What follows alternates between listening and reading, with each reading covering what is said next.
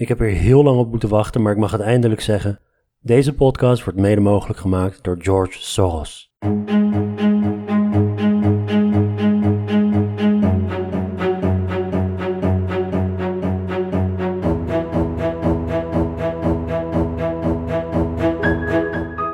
Soms wordt er gebruik gemaakt van uh, geofysische metaforen zoals erosie. Ja? Uh, democratie erodeert. Dat, dat is in Hongarije heel anders. Democratie wordt hier gesloopt. Ja? en de sloper, de grote sloper, is, is Viktor Orbán zelf. Dus dit is gewoon een project om de democratie te ondermijnen. het is systematisch, het, is, het is wijdverspreid. Maar het is, wordt zo gedaan dat, dat het niet al te zeer opvalt. Als, ik, als ik wel eens mijn collega's vraag van, en dan hebben we zo'n zo gesprek over ja, de, de, staat van de, de staat en de toekomst van Hongarije, maar van waar komt dan verandering vandaan? En dan zeggen de meeste collega's van, nou dat kan alleen met een revolutie. Dat kan niet binnen de huidige grondwet. Want die is helemaal toegesneden op, op de regeringspartij en de belangen van, van Orbán. Ja? Revolutie.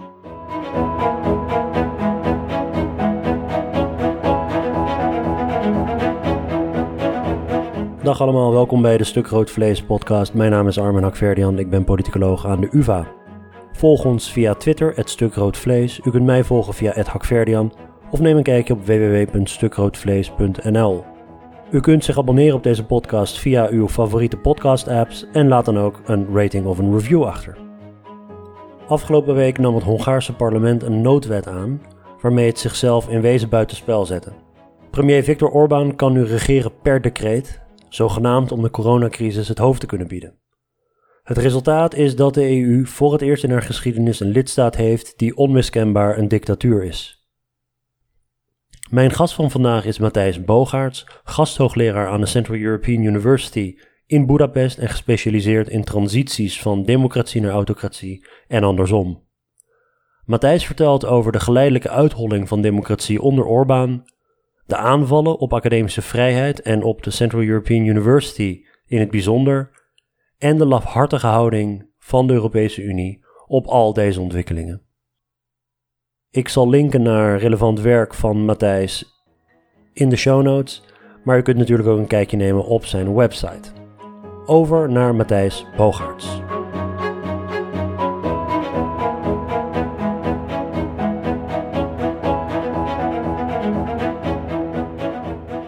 Matthijs, welkom bij de podcast. Nou, Armin, bedankt voor de uitnodiging. Heel fijn dat we dit uh, kunnen doen. Um, Even om te beginnen met jouw persoonlijke achtergrond. Sinds wanneer bestudeer jij de Hongaarse politiek? Um, ik bestudeer de Hongaarse politiek eigenlijk pas sinds 2015. Uh, toen ik mijn huidige aanstelling kreeg uh, aan de Centraal-Europese Universiteit, of uh, CU in de Engelse afkorting. Maar ik was al eerder in Hongarije. In, de eerste keer was in 1998. Uh, toen was ik nog een doctorant aan het, in, in Florence aan het Europees Universitair Instituut daar. Ik schreef daar mijn proefschrift. En ik kon met een NWO-beurs voor een paar maanden dus naar, naar Budapest. Dat was de eerste keer. De tweede keer was in, in, in 2000, dus twee jaar later. Ik was inmiddels klaar met mijn proefschrift en kreeg mijn eerste aanstelling hier aan de CU om, om, om les te geven. Dat was maar voor één semester. Daarna ging ik naar Engeland. Ik zat ook een hele tijd in, in Duitsland aan de universiteit daar. Um, en ik kwam dus in 2015 uh, eh, terug in, in, in Hongarije. Toen ging ik ook weer even naar Zuid-Afrika als een Vazel Slabbert visiting professor. en in Zuid-Afrika is men heel erg bezig met, met um, de kwaliteit van de democratie daar. er zijn grote zorgen over hoe de ANC zijn, machtspositie uh, misbruikt. En toen kwam ik terug in Hongarije en ik dacht, maar wacht even, het is hier veel erger. Uh, en, en toen begon eigenlijk mijn beroepsmatige belangstelling voor, voor Hongarije. Um, ik wist wel wat over de Oost-Europese politiek en vooral um, de geschiedenis na de val van de Berlijnse muur. Maar ik had me nooit in bezig gehouden met, met, met Hongarije. Maar ja, je woont er, je werkt er, uh, er is iets aan de hand, je wil er meer van weten. dus toen ben ik begonnen met het lezen van de artikelen van mijn collega's. Want de, de vakgroep Politieke Wetenschappen aan de CU, dus een van de beste in de wereld. en en, en ik heb dus geweldige collega's die, die, die heel veel gepubliceerd hebben over, over Hongarije. Dat zijn ook Hongaren. uitermate kritisch natuurlijk. Uh, en daar, daar begon ik mee. Uh, toen ben ik meer gaan lezen en dat is uitgegroeid tot een, tot een eigen artikel. Uh, dat twee jaar geleden gepubliceerd is in een vaktijdschrift. En in dat artikel probeer ik dus eigenlijk twee vragen te beantwoorden. wat is er gebeurd? En, en, en, en waar zijn we nu? Ja? Wat, voor systeem hebben we in, in, in, in Hongarije? Um, is het, is het is het nog een democratie? Uh, is het inmiddels iets anders? Uh, zo ja, wat dan? Uh, nou, zo, zo, zo, is het begonnen. Dit is twee jaar geleden gepubliceerd. Inmiddels, ja, de actualiteit heeft je misschien ingehaald. Want afgelopen week is er een um, noodwet door het parlement geloodst. een wet die heel veel stof heeft doen opwaaien. Zelfs in de nieuwscyclus rondom het coronavirus uh, zal het mensen niet zijn ontgaan dat Hongarije veel verdergaande maatregelen neemt dan, dan de meeste andere uh, EU-lidstaten en andere landen. Kun je misschien kort uitleggen, wat is er precies vorige week gebeurd in Hongarije? Uh, vorige week heeft het parlement dus, zoals je zegt, een noodwet aangenomen die het mogelijk maakt om, om de regering onder premier Orbán per decreet te regeren. Dus zonder toestemming van het parlement. Dus eigenlijk heeft het parlement zichzelf buitenspel gezegd. In, in tijden van crisis, en, en het, ja, we zitten midden in een crisis, is het niet ongewoon dat uh, regeringen en regeringsleiders dus uh, bijzondere uh, volmachten vragen. Uh, maar meestal, eigenlijk altijd, gaan dat soort volmachten en ja, die gaan gepaard met een tijdslimiet, met een horizon. Dus zo'n volmacht wordt gegeven voor één maand, twee maanden. Ja? Uh, maar er is een duidelijk einde. En dan moet de regering moet terug naar het parlement, kan misschien vragen of zo'n volmacht verlengd wordt. Maar het, het parlement heeft dus uh, uiteindelijk zeggenschap. In Hongarije ontbreekt zo'n zo'n tijdslimiet. Dus de regering kan nu voor onbepaalde tijd per decreet zonder het parlement regeren. Dat is een bijzonder eigenaardige situatie. De oppositie uh, heeft zich eigenlijk heel constructief opgesteld, maar de oppositie heeft een minderheid in het parlement. De oppositie heeft zich constructief opgesteld in welke zin bedoel je? Ja, uh, de, de oppositie wilde heel ver meegaan uh, in, in, met, met de regering. Um, maar er was één eis waar ze dus niet van wilden afwijken en dat was die tijdslimiet. Ja. Dus eigenlijk zei de oppositie Orbán, ja, je mag doen wat je wilt, maar niet voor onbepaalde tijd. Uh, en Orbán zei dus van ja, ik wil dat voor onbepaalde tijd, want we weten niet hoe lang de crisis gaat duren. En zelfs als de, de gezondheidscrisis uh, dus over is, uh, dan, hebben we nog, dan staat ons nog een economische crisis te wachten. En ook voor die economische crisis, voor de bestrijding daarvan, heb ik nog deze bijzondere volmachten nodig. En hoe lang dat gaat duren, weet niemand. Dus ja. En anders verzin je wel een crisis. Precies, daar, daar zijn ze hier toch heel goed in. Uh, misschien komen we daar nog over te spreken. Zeker. Ja, de migratiecrisis bijvoorbeeld. Maar kun je, kun je aangeven hoe dat. Uh, wat staat er concreet in die wetten? Dus voor het dagelijks leven van mensen, wat, wat betekent het precies? Ik, ik las bijvoorbeeld iets over um, uh, mediavrijheid en over gevangenisstraffen op uh, misinformatie verspreiden. Maar, maar gewoon concreet, wat, wat, hoe, hoe zou de, de overheid die, dat nieuwe instrumentarium kunnen inzetten tegen burgers? Kijk, dat, is even die dingen. Um, als je dus gewoon in, in Hongarije uh, als, als buitenlander of ook als Hongaarse burger leeft, dan merk je heel weinig van die politieke verandering en van de uitholling van de democratie. Het is niet zo dat de geheime politie uh, op een ochtend bij je buur op de stoep staat. Uh, om, om de buurman uit zijn huis te slepen, omdat hij zich kritisch had uitgelaten over de regering Orbán. Uh, zo werkt dat hier niet. We hebben niet te maken met een ouderwetse dictatuur die bruut optreedt tegen haar eigen burgers. Er zijn ook geen politieke gevangenen in, in Hongarije. Uh, dus wanneer mensen zich zorgen maken om inperking van, van burgerlijke vrijheden en de persvrijheid en de vrijheid van meningsuiting, dan gaat het meer om, om de media, om, om, om wetenschappers, om onafhankelijke experts, die dus nu zelfcensuur moeten toepassen, omdat ze niet weten hoe ehm, berichtgeving uh, of kritiek over de situatie in Hongarije door de regering wordt opgevat. Want dat is een ander probleem. Ja, wie bepaalt wat nou uh, desinformatie is? Uh, wie bepaalt wanneer wat, wat smaad is, wat laster? Um, normaal zijn dat de rechtbanken, maar nu is het de regering die zegt van hé, hey, um, dus, dus wat dat gewoon doet, is het creëert een klimaat in, waarin mensen uh, niet meer zeker zijn wat ze wel en niet mogen zeggen. En wat doen mensen dan? Ze houden dan maar liefst hun mond. Ja? ja. Want je weet niet wat de consequenties zijn. Dus het is een intimidatie van critici. En dat, dat is niet nieuw. Um, um, er is ook een wet aangenomen al een paar jaar geleden. Die het mensen verbiedt om, om migranten te helpen. Zelfs uh, advocaten kunnen daardoor in de problemen komen. Maar het blijft als toch... Dus dan... als, je, als je een migrant dus, dus, dus, dus bij wil staan hè? Um, in, in de procedure. En, en opnieuw, wat, wie, wie of wel uh, in aanmerking komt voor zo'n behandeling is niet helemaal duidelijk. Dus wat gebeurt er? Migranten krijgen geen, geen enkele hulp meer, want het is veel te link. Ja? Je weet nooit uh, of je daardoor als advocaat niet in de problemen kunt komen. Dus er is een patroon van, van intimidatie. Maar ik vraag me dan toch alsnog af. ik kan me heel goed voorstellen dat mensen zich geïntimideerd voelen. Dat, dat, dat uh, je liever niet je nek uitsteekt en kijkt wat gebeurt er wel. Als ik bijvoorbeeld, nou ja, je migrant mhm. helpt. Of wat gebeurt er wel als ik kritiek heb op de overheid. Dat je liever zegt van nee, niet. Want als ik het doe, dan kan ik misschien opgepakt worden. Maar mm um, vroeger of later zal zullen mensen toch die grens opzoeken, neem ik aan. En zal mhm. dat gevolgen moeten hebben? Of want je zegt, we leven nog niet in een dictatuur waarin mensen en masse worden opgepakt.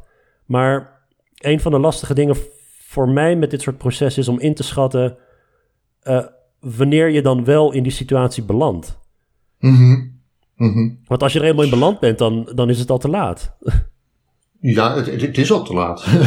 uh, Um, je, moet natuurlijk hier een onderscheid maken. Je hebt volkomen gelijk. Je moet een onderscheid maken tussen het individu en het systeem.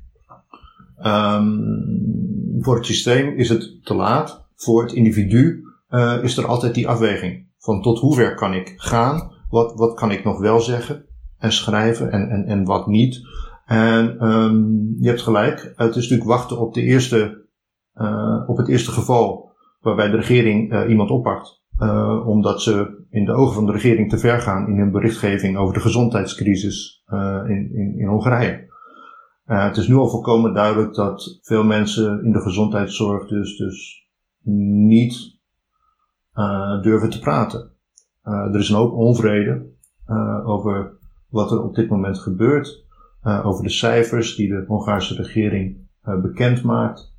Uh, over de manier waarop ze omgaat met, met het virus, uh, die veel lakser en slordiger is uh, dan, dan officieel hè, wordt voorgedaan. Um, maar het, dat soort kritiek kan je als dokter of als verpleegkundige niet veroorloven.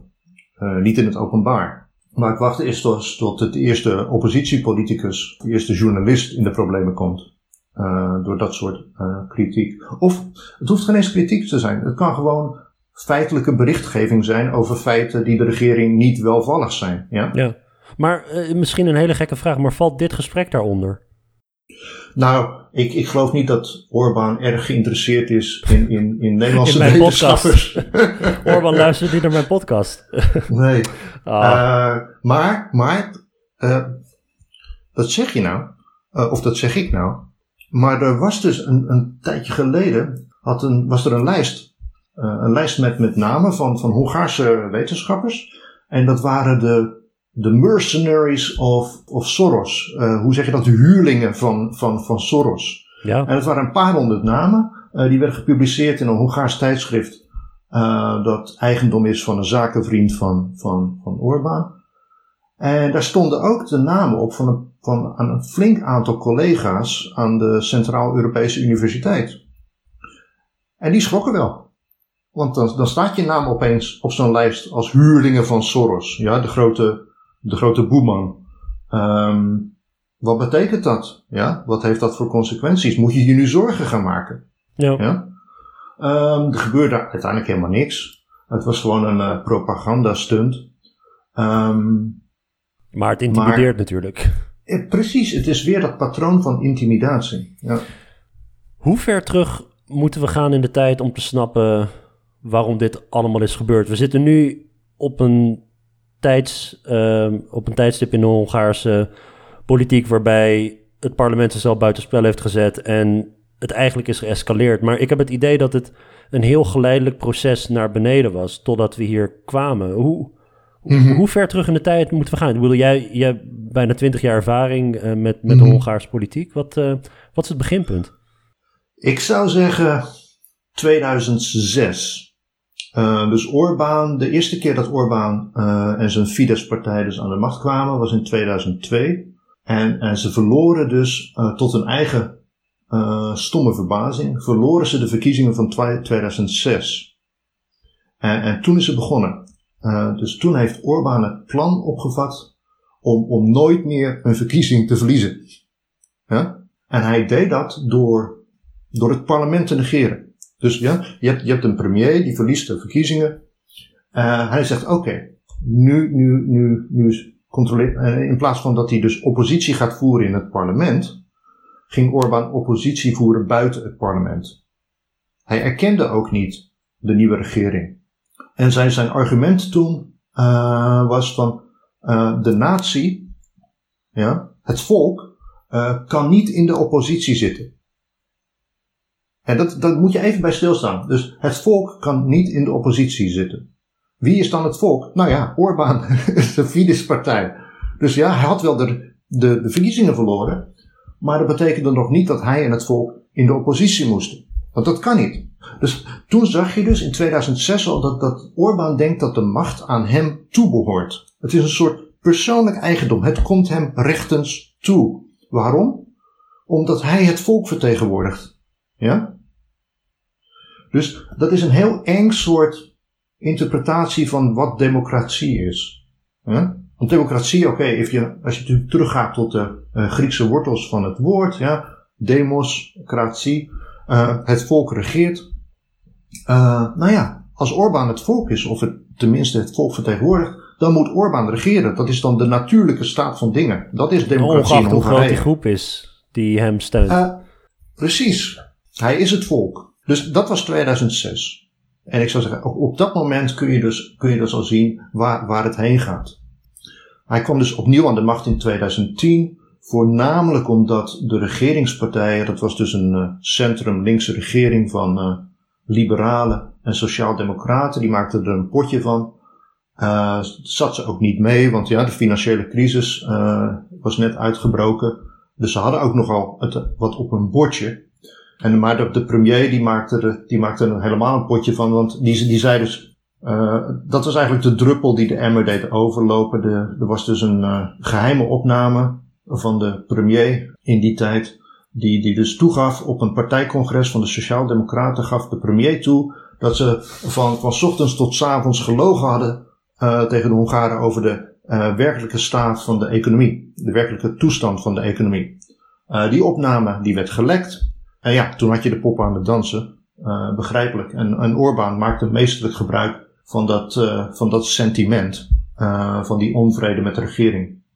Uh, en hij had ook een hele goede basis daarvoor, want uh, zoals gezegd, uh, Orbán liet zich tussen 2006 en 2010 heel weinig in het parlement zien. Hij voerde niet in het, in het parlement oppositie, maar daarbuiten. En hij creëerde dus wat, wat hij noemde burgercirkels. Uh, dat waren lokale organisaties die officieel onafhankelijk waren van Fidesz, van de politieke partij, maar daar in praktijk dus nauw mee verbonden waren. En, en, en die burgercirkels, uh, die vormden dus de organisatorische ruggengraat uh, van zijn verkiezings, uh, van zijn eclatante verkiezingsoverwinning in 2010. En toen hij eenmaal weer de macht had, Precies. was ook duidelijk, hij gaat nooit meer die macht afstaan. Wat heeft hij toen, want ik, um, er is dus dat, dat boek uit van Daniel Ziblatt en Steven Levitsky die hebben twee jaar geleden een boek geschreven over democratische erosie, getiteld How Democracies Die. Mhm. en, en daarin gebruiken ze de metafoor van een sportwedstrijd. Dus zij zeggen om een spel naar je hand te zetten, moet je de, de scheidsrechters naar je hand zetten. Je moet de tegenstanders naar de zijlijn werpen en je moet dan de spelregels herschrijven.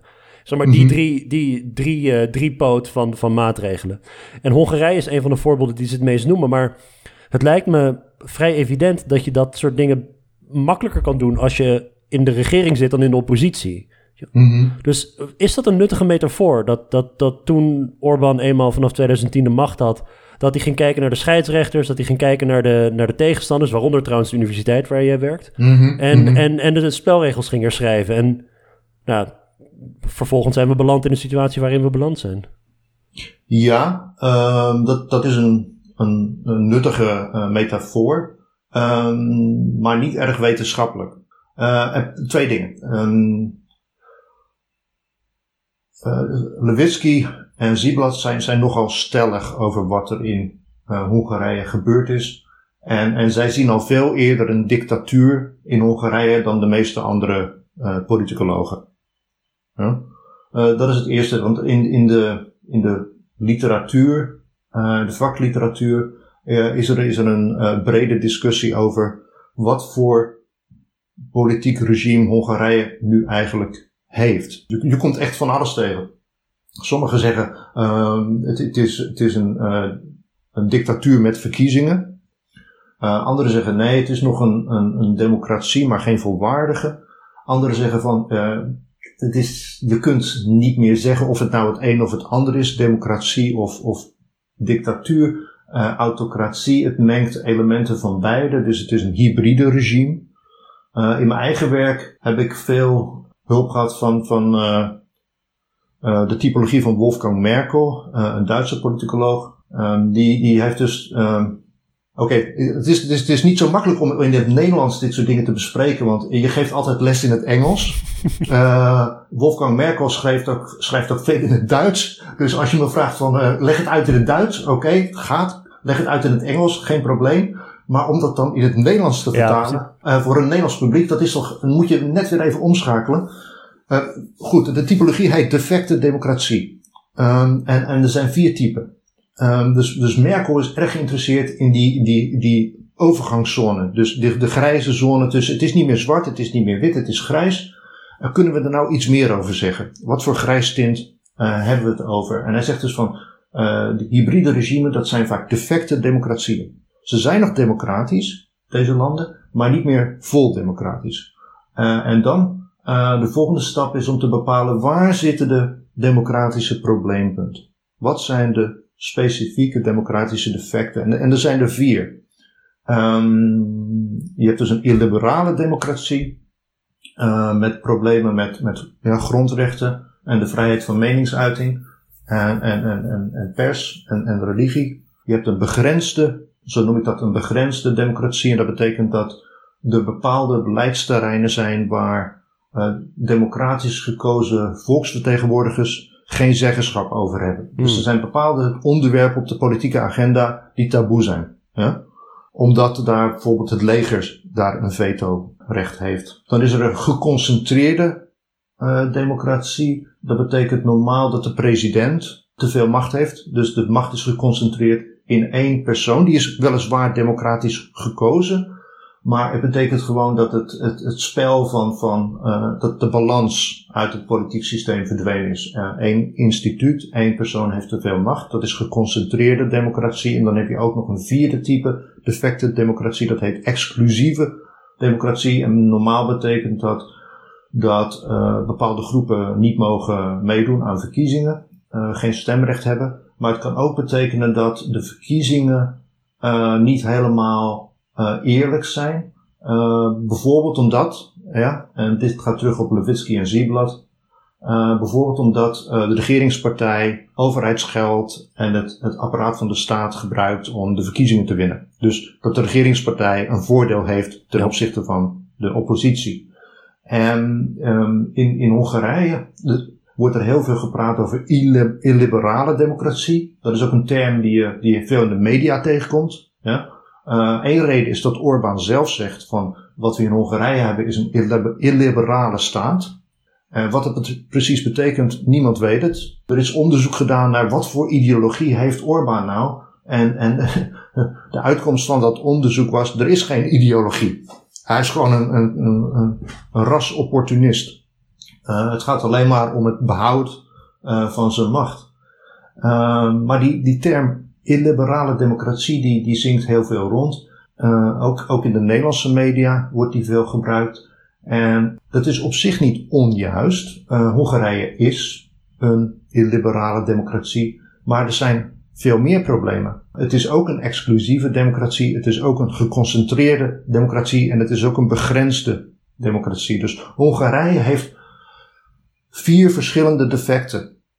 En dat maakt Hongarije uh, vrij, vrij bijzonder. Ja. Uh, ook in vergelijkend perspectief.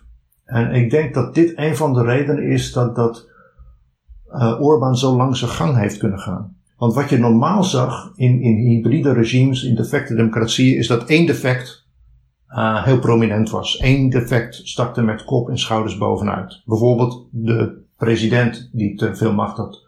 Uh, bijvoorbeeld de, de etnische minderheid die geen stemrecht had. In Hongarije heb je niks van dat alles.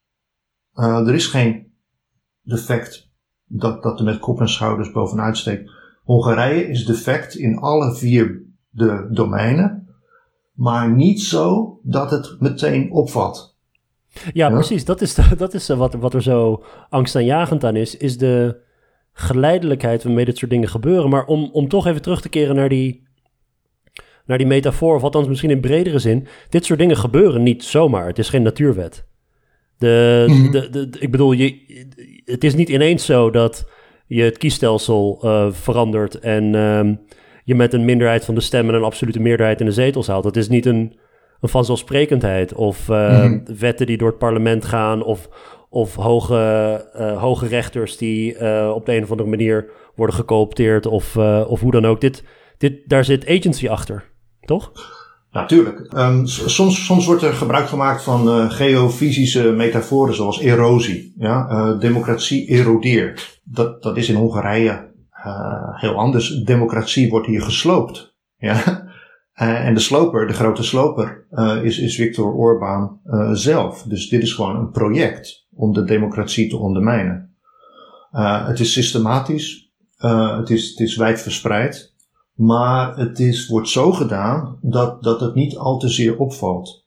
Hier is Polen een goed contrast. Want in, in Polen, waar, waar dus de ja, Kaczynski aan de macht is, in feite. Uh, daar gaan ze veel grover te werk. Um, ze proberen het, het, het, gerechtshof in te pakken. Ze proberen controversiële wetten door, doorheen te loodsen. Uh, zonder dat ze eigenlijk de benodigde meerderheid hebben. En, in, en in, dus in Polen zie je van oké, hier zit het probleem. en het is voor iedereen duidelijk. In Hongarije gaat het allemaal veel subtieler. In Hongarije ging het ook geleidelijk. Het begon al in 2010, onmiddellijk nadat Orbán aan de macht kwam. Er, werd, uh, er werden meteen wetten aangenomen die uh, het dus moeilijk maakten voor de oppositie om, om effectief oppositie te voeren. Eigenlijk werd vanaf het begin af aan de macht van het parlement begrensd. Toen kwam er een nieuwe grondwet. Toen werd het Hoge Rechtshof ingepakt. En toen dit en toen dat. En toen de nieuwe kieswet. Um, die toegesneden is op de, ja, op de interesses, de belangen van, van de regeringspartij. Niet alles tegelijkertijd. Uh, want Orbán, Orbán die heeft ook een lange termijn perspectief. Want Orbán denkt dat hij uh, nog wel even aan de macht blijft. ja? Dus Orbán heeft niet zoveel haast. Nee, zeker niet. Uh, maar je, je, had het net over dat, dat dus verschillende maatregelen worden genomen. en een van de dingen die ik lastig vind in deze hele literatuur over het ondermijnen van democratie, is zit er een bepaalde logica in welke stappen je eerst onderneemt en vervolgens de andere? Hmm. Uh, of gebeurt het allemaal tegelijkertijd? Probeer je heel veel dingen tegelijkertijd en hoop je dat er een paar blijven hangen? Of begin je met de rechters, begin je met het kiesstelsel, begin je met de media? Ik bedoel, wat zit er een bepaalde logica in die, in die sequenties? Goeie vraag. Um, als, als ik dus terugdenk aan, aan, aan 2010. Je je hebt dus, oké, misschien kunnen we er zo over nadenken. Um, uh, elk, politiek regime wordt gekenmerkt door, door twee dimensies. de toegang tot de macht en de uitoefening van de macht. Ja? Dus, dus wie heeft toegang tot de macht? Hoe is dat geregeld? En, en hoe wordt de macht uitgeoefend? En wat zijn daar de grenzen? De grenzen aan de macht. Um, en Orbán heeft dat vanaf het begin dus geprobeerd om de grenzen aan de uitoefening van zijn regeringsmacht op te rekken. En hij heeft vanaf het begin geprobeerd om te zorgen dat hij de volgende verkiezingen niet verliest. Dus dat was zijn perspectief en, en daarnaar handelde hij. Ik weet niet of je, als je, als je nu vraagt, oké, wat kwam eerst? Um, de regering was, was meteen vanaf het begin af aan heel actief op een, op een breed aantal terreinen. Uh, waar je dus wel een duidelijke volgorde in ziet, is dat hij begon met de nationale instituties. En pas daarna kwamen de uh, regionale en lokale instanties. Dus uh, Orbán is begonnen met het consolideren van zijn macht in, in, in Budapest, uh, in, de hoofdstad, uh, het centrum van de macht. En later heeft hij dat uitgebreid naar, naar de, de regio's, de provincies, de provinciesteden. En ook van de ministeries naar eigenlijk alle bereiken waarin de staat vertegenwoordigd is. Ik denk aan gezondheidszorg, onderwijs. Ehm, dat is allemaal gecentraliseerd nu. Um, dus er is, er is geen directeur van, uh, van een museum of theater of schouwburg uh, die niet door Fidesz benoemd is. Die niet uh, op de hand van de regeringspartij is.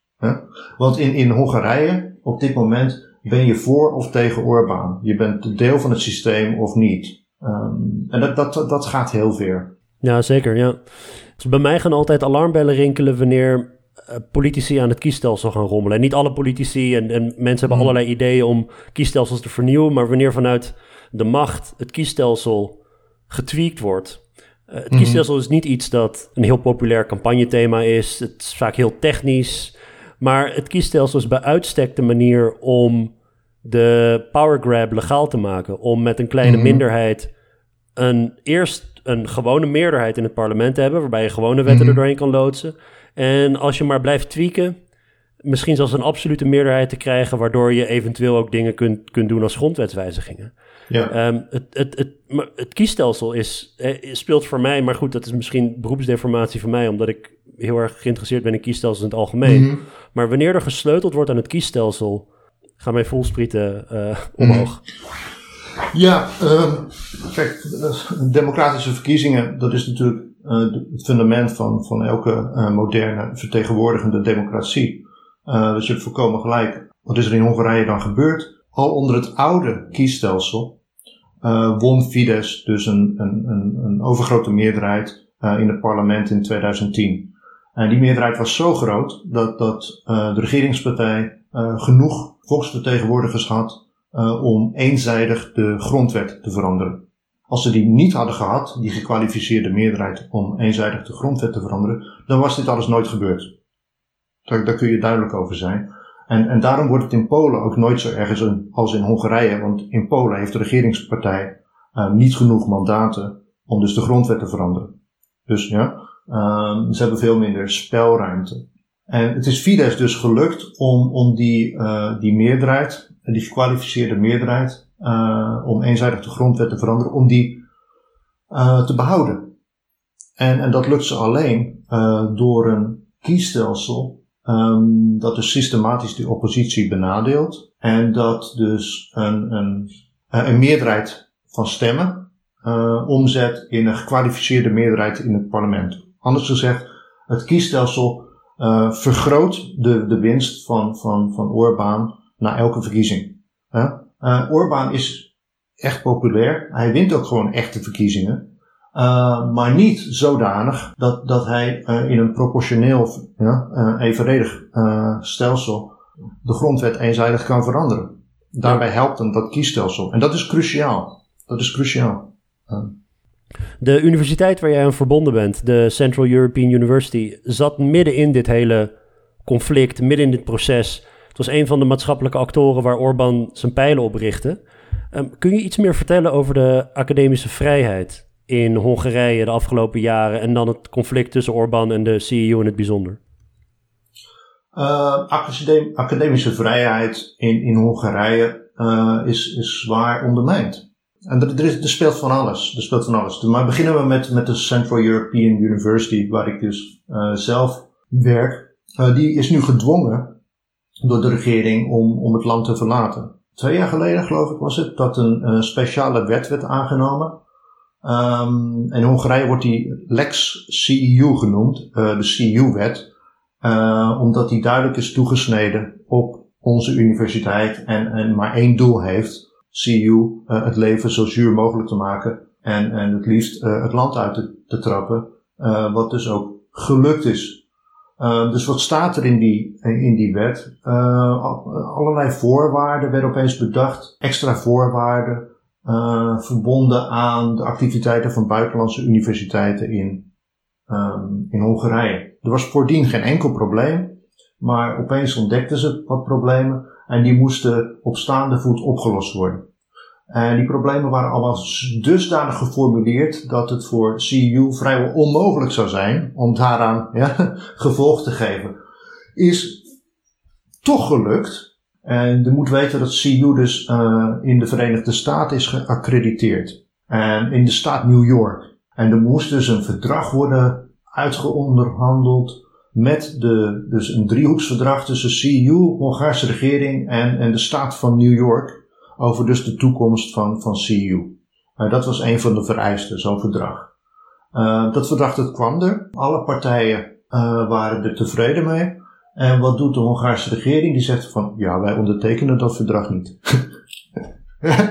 ze, ze hebben geen enkele belangstelling om, om, om, om tot een vergelijk te komen. Ja?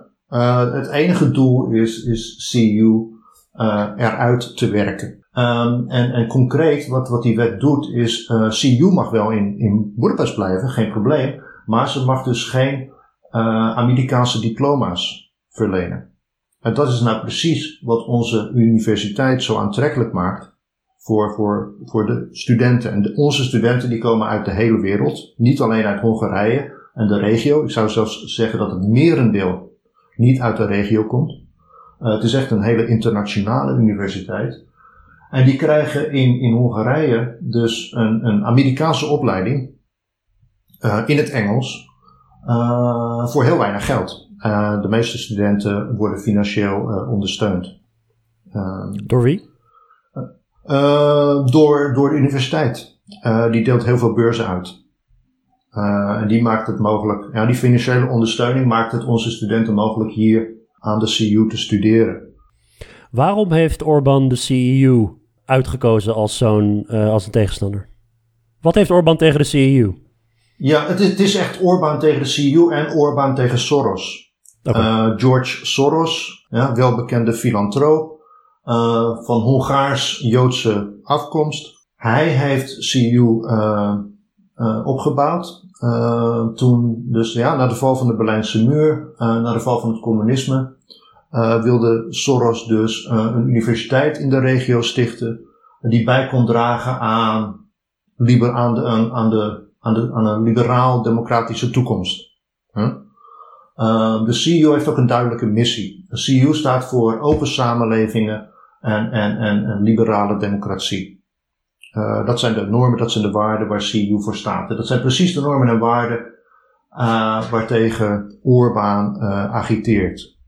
Dus dat is de eerste reden. Ja, CU en, en de band met Soros. Daar komt nog bij dat, dat aan CU ook heel veel uh, liberale critici uh, van zijn bewind werken. Uh, prominente intellectuelen, prominente critici van, van, van Orbán, die vind je overal. maar zeker ook aan de CU. Dus dat was een andere reden om, om CU het leven onmogelijk te maken. En dat, dat is geen incident, uh, want na CEU heeft Orbán dus de Hongaarse Academie van Wetenschappen aangepakt. Um, die is nu onder curatele gesteld van de regering en dat betekent dus dat waar vroeger Hongaarse onderzoekers dus het geld kregen van de Hongaarse Academie van Wetenschappen, krijgen ze nu het geld van het ministerie. En wie betaalt, die controleert. Um, misschien niet in een land als Nederland, maar wel in een land als, Hongarije. Uh, dus de academische vrijheid wordt op wordt allerlei fronten uh, ondermijnd. Het, is niet, het probleem is niet alleen CU. CU is misschien het internationale symbool van wat er met de academische vrijheid in Hongarije gebeurt, maar het gaat veel verder. En dan heb ik het nog ineens over universiteiten, Hongaarse universiteiten, die dus onder toezicht worden geplaatst van het ministerie. Ja, nou, dus deze podcast wordt mede mogelijk gemaakt door Soros. Ik heb lang gewacht om dat te mogen zeggen, oh. maar... nou, hij betaalt uh, ook mijn salaris indirect, dus... Ja, uh, nee, tijd, ja de, de, tijd is gekomen. Nee, um, eventjes uh, tot slot, de rol van de EU. Hongarije is natuurlijk lid van de EU. om lid te worden van de EU moet je voldoen aan een hele, heel boekwerk aan maatregelen, waaronder economische, maar ook politieke en, en mensenrechtelijke maatregelen. Het lijkt erop dat de EU uh, een stok heeft voor leden die nog, ja, laten we zeggen, aspirantleden, aspirantlidstaten. Mm. Als ze eenmaal lid zijn van de EU, lijkt de EU een tandeloze tijger. Ik, uh, ik weet niet hoe jij dat bekijkt, maar bijvoorbeeld um, als je alleen al kijkt naar, naar hoe Ursula von der Leyen vorige week reageerde op, op die mm. machtsgreep van, uh, van Orbán. Het was heel halfslachtig. En mm. de christendemocraten in de EU, die hebben al heel lang Orbán de hand boven het hoofd gehouden. Fidesz zit bij de Europese Volkspartij samen met allerlei andere christendemocratische partijen. Er is heel lang kritiek vanuit de EU ook, uh, van andere partijen, dat, dat de Europese Volkspartij niet streng genoeg tegen Fidesz uh, uh, zich uh, niet hard genoeg tegen Fidesz opstelt. Aan de andere kant, sommigen zeggen dat Brussel al jaren probeert om Orbán te beteugelen, maar het lukt gewoon niet. Uh, ik weet niet, sommigen zeggen dat de EU bijvoorbeeld financiële instrumenten moet inzetten, maar ook dat is niet heel makkelijk. Hoe, hoe zie jij dit allemaal, de rol van de EU en, en had de EU meer kunnen doen? Um, goeie vraag. Um, toen, toen, toen twee jaar geleden, dus toen die problemen begonnen voor, voor CU, uh, toen dacht ik zelf, Brussel laat het nooit zo ver komen. Het is onmogelijk dat CU gedwongen wordt om Hongarije te verlaten. Dat kan niet in een, in een land dat lid is van de Europese Unie. Uh, dus persoonlijk ben ik, ben ik geschokt uh, en, en teleurgesteld in, in hoe weinig Brussel heeft gedaan om, ik noem het nu Brussel even, Europese Unie heeft gedaan om dus het verval van de democratie in, in, uh, in Hongarije te stoppen. Uh, er zijn twee aspecten. Uh, het eerste is mogelijkheden. De, de criteria de, uit Kopenhagen, die, waaraan dus de aspirantleden moesten voldoen, die bijvoorbeeld hebben gezorgd voor vertraagde toetreding van, van Bulgarije en Roemenië. Die, die criteria uit Kopenhagen, die, die onder meer dus een democratische rechtsstaat vereisen, Um, die zijn niet van toepassing op, op landen die al lid zijn. Ja? Um, dus dat werkt niet meer. Dat is de artikel 7 procedure, die er in, inderdaad dus in, in gang is gezet.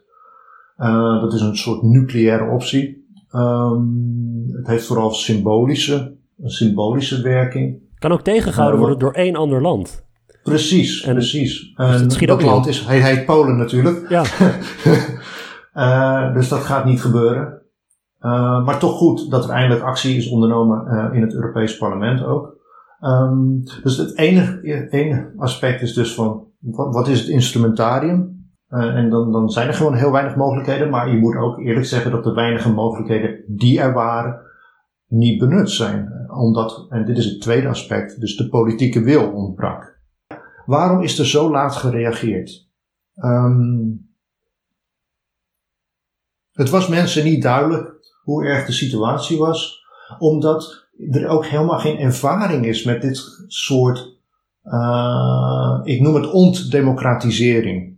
Ja? Uh, dus, dus democratisering in de andere richting. Ik, ik noem het geen autocratisering, want autocratisering veronderstelt dat je al weet waar het proces heen gaat. En ook in Hongarije op dit moment is het onduidelijk. Waar, waar gaat het heen? Mijn voorspelling is, het, het wordt alleen maar erger.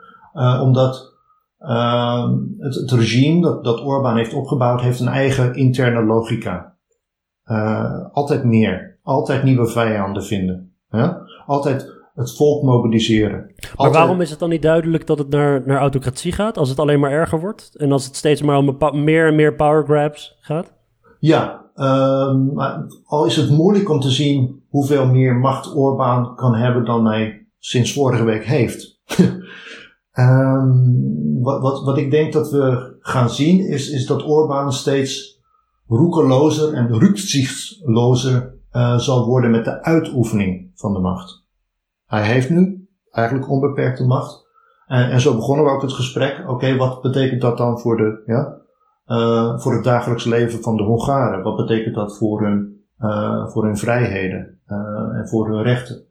En mijn zorg is dat dat, dat dat er dus aankomt. Ja. Er zit op een gegeven moment zit er natuurlijk wel een om het heel plastisch uit te drukken, een soort van kostenbaatanalyse ook voor een dictator in. Dat je uh, soms is het gunstiger om niet richting, nou, om, om echt het doemscenario te schetsen, richting Saudi-Arabië, China of Noord-Korea te gaan. Maar om toch een soort van schijn, een façade om je heen te bouwen van we hebben verkiezingen en we pakken mensen niet op, we arresteren ze niet. Maar om mhm. het spel dusdanig uh, te riggen dat je mhm. gewoon wint. Jij wint en af en toe, eh, misschien verlies je zelfs af en toe eens een keer een lokale verkiezing. Maar dat dat juist de situatie bestendigt. Dat door meer en meer macht te grijpen je juist uh, kwetsbaarder wordt. Terwijl je misschien mhm. ehm, een, een soort. Je wil niet helemaal richting het puur autocratische. Maar je wil het een klein beetje die façade om je heen. Mm tot. ja, ook, ook bijvoorbeeld om niet extreme reactie vanuit Brussel uh, uit te lokken. Dat je, dat je ze een beetje aan het touwtje houdt. Ja, maar dat hangt dan ook heel erg af van de persoonlijkheid van, van de leider. En dan is dus de vraag van welke kant gaan we op? is, is Orbán een Poetin of is Or Orbán een Erdogan? dat zijn beide collega's met, met wie hij heel goed kan opschieten. En, en Erdogan is dus duidelijk steeds verder gegaan. Uh, Poetin, dat is meer een coole kikker die, die houdt de controle. Welke kant gaat Orbán op? Um, en, ja, hij heeft nu dus de, de macht om per decreet te regeren. Het parlement heeft zichzelf buiten spel gezet. Ik denk dat dat dus, voor mij is dat dus het moment waarop Hongarije geen, geen democratie meer is. Uh, het is nu een dictatuur met verkiezingen. Uh, dat betekent dat verkiezingen uh, kunnen nog steeds door de oppositie worden gewonnen. Het is niet waarschijnlijk. Het komt wel op, ja, op lokaal niveau. Uh, op lokaal niveau, vooral in Boedapest, heeft de oppositie het goed gedaan. Maar ja, dat betekent niet dat ze over twee jaar dat succes kunnen herhalen of uitbouwen in de, in de nationale parlementsverkiezingen. Bovendien, met de nieuwe volmachten hoeft Orbán helemaal geen verkiezingen te houden. Want hij kan zeggen, nee, het is, het is in, in een tijd van crisis hebben we geen tijd voor, voor zoiets als verkiezingen. Ik dacht dat onderdeel van het pakket was ook dat verkiezingen uh, zijn uitgesteld. Want uh, dat, dat uh, verkiezingen zijn alleen maar hinderlijk bij de crisisbestrijding. Ja. en nog, nog één ding dat, dat, dat je moet weten en dat, dat heel weinig mensen beseffen is dat zelfs al zou de oppositie de volgende parlementsverkiezingen winnen, dan is het onzeker of ze ook daadwerkelijk kan regeren.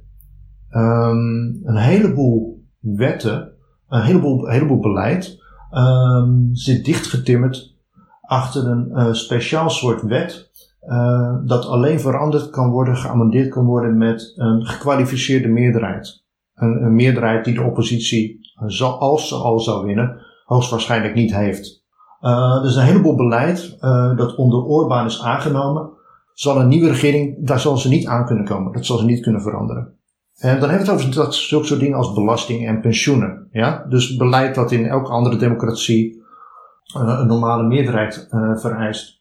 Uh, dan zijn er nog allerlei organen uh, door, door Orbán in het leven geroepen um, die het parlement controleren en, en, en, en zelf niet democratisch gekozen zijn. Ja. Uh, er is bijvoorbeeld een budgetcommissie. Klinkt heel onschuldig, een budgetcommissie. Maar die budgetcommissie, uh, die zou dus het recht hebben om uh, nieuwe verkiezingen uit te schrijven. Of de president te dwingen nieuwe verkiezingen uit te schrijven. In het geval de regering, de nieuwe regering, een, een budget aanneemt met een, met een tekort. Ja? En dat is natuurlijk heel normaal. De meeste democratische regeringen hebben een begrotingstekort. Uh, maar in, in Hongarije zou dat dus uh, indirect kunnen leiden tot het uitschrijven van nieuwe verkiezingen. Ook als de regering helemaal geen nieuwe verkiezingen wil. Ja. Uh, bovendien zijn er allerlei mensen op cruciale posities benoemd voor ongewoon lange periodes. Dat zijn allemaal Ormaans loyalisten. En die kunnen allemaal roet in het eten gooien. en, en, en het werk van de nieuwe regering saboteren. Ja. Dus als, ik, als ik wel eens mijn collega's vraag van, en dan hebben we zo'n zo'n gesprek over ja, de, de staat van de, de staat en de toekomst van Hongarije, maar van waar komt dan verandering vandaan? En dan zeggen de meeste collega's van, nou dat kan alleen met een revolutie. Dat kan niet binnen de huidige grondwet. Want die is helemaal toegesneden op, op de regeringspartij en de belangen van, van Orbán. Ja? Revolutie. Ja, nee, ik, ik, ik moet ineens weer denken aan die, aan die nieuwe wetten over bijvoorbeeld staatsondermijnend, staatsondermijnende uitingen en zo. Ja. Ik bedoel, dan, dan lijkt me dit, dat lijkt me nou typisch zoiets waarvan ik zou denken, moet ik, kan ik dat nog wel zeggen als ik in Hongarije zou wonen? Dat de enige manier uit deze situatie is een revolutie.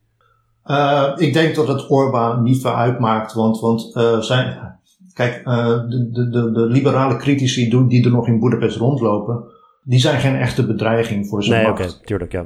Um, dus dat de rel zou veel groter zijn als je zo iemand zou oppakken dan als je ze gewoon zijn gang laat gaan. Ja. Misschien. Um, dus, dus dat, maar om terug te komen op de, de vraag dus van wat, wat voor systeem heb je nu in Hongarije?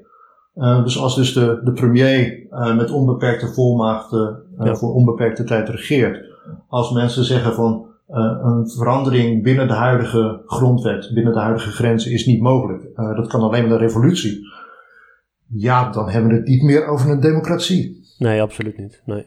Je had het net over Poetin. Die was net van plan om, om, om, dacht ik, de grondwet ook te wijzigen om die constitutionele limieten aan zijn ambt mm -hmm te, uh, te schrappen uit de grondwet. Maar volgens mij, als ik me niet vergis, is die uitgesteld vanwege de coronacrisis. Maar die was, uh, uh, die, die was bezig om eigenlijk zich uit te roepen tot president voor het leven. Matthijs, heel erg bedankt voor de uitleg. Graag gedaan. Ik, het, het is niet een, een, een bijzonder upliftende podcast geworden, maar dat, dat kan ook niet. De situatie is buitengewoon ernstig.